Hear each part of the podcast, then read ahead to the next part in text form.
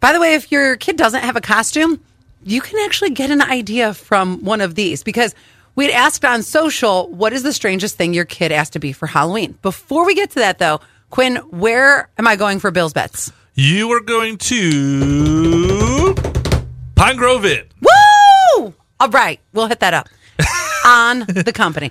Now here's a couple. Uh, Here's a couple of the ones that your kids said they wanted to be. Yes. I really like this one. Steve Harvey's mustache.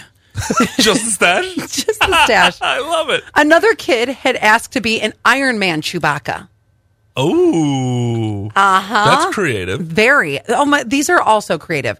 Here's what Angela has said. My kid asked to be a traffic light, and yes, he was a traffic light. And she she sent us a picture.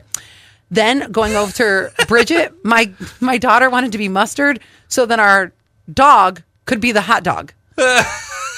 Adorable. That's so funny. Laura, my son had a large sign around his neck with a pumpkin drawn on it and a pie symbol drawn underneath.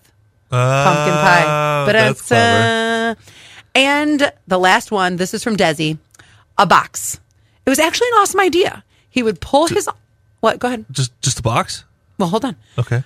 He would pull his arms in, crouch down, and then when they opened the door, he would jump up and say, "Special delivery."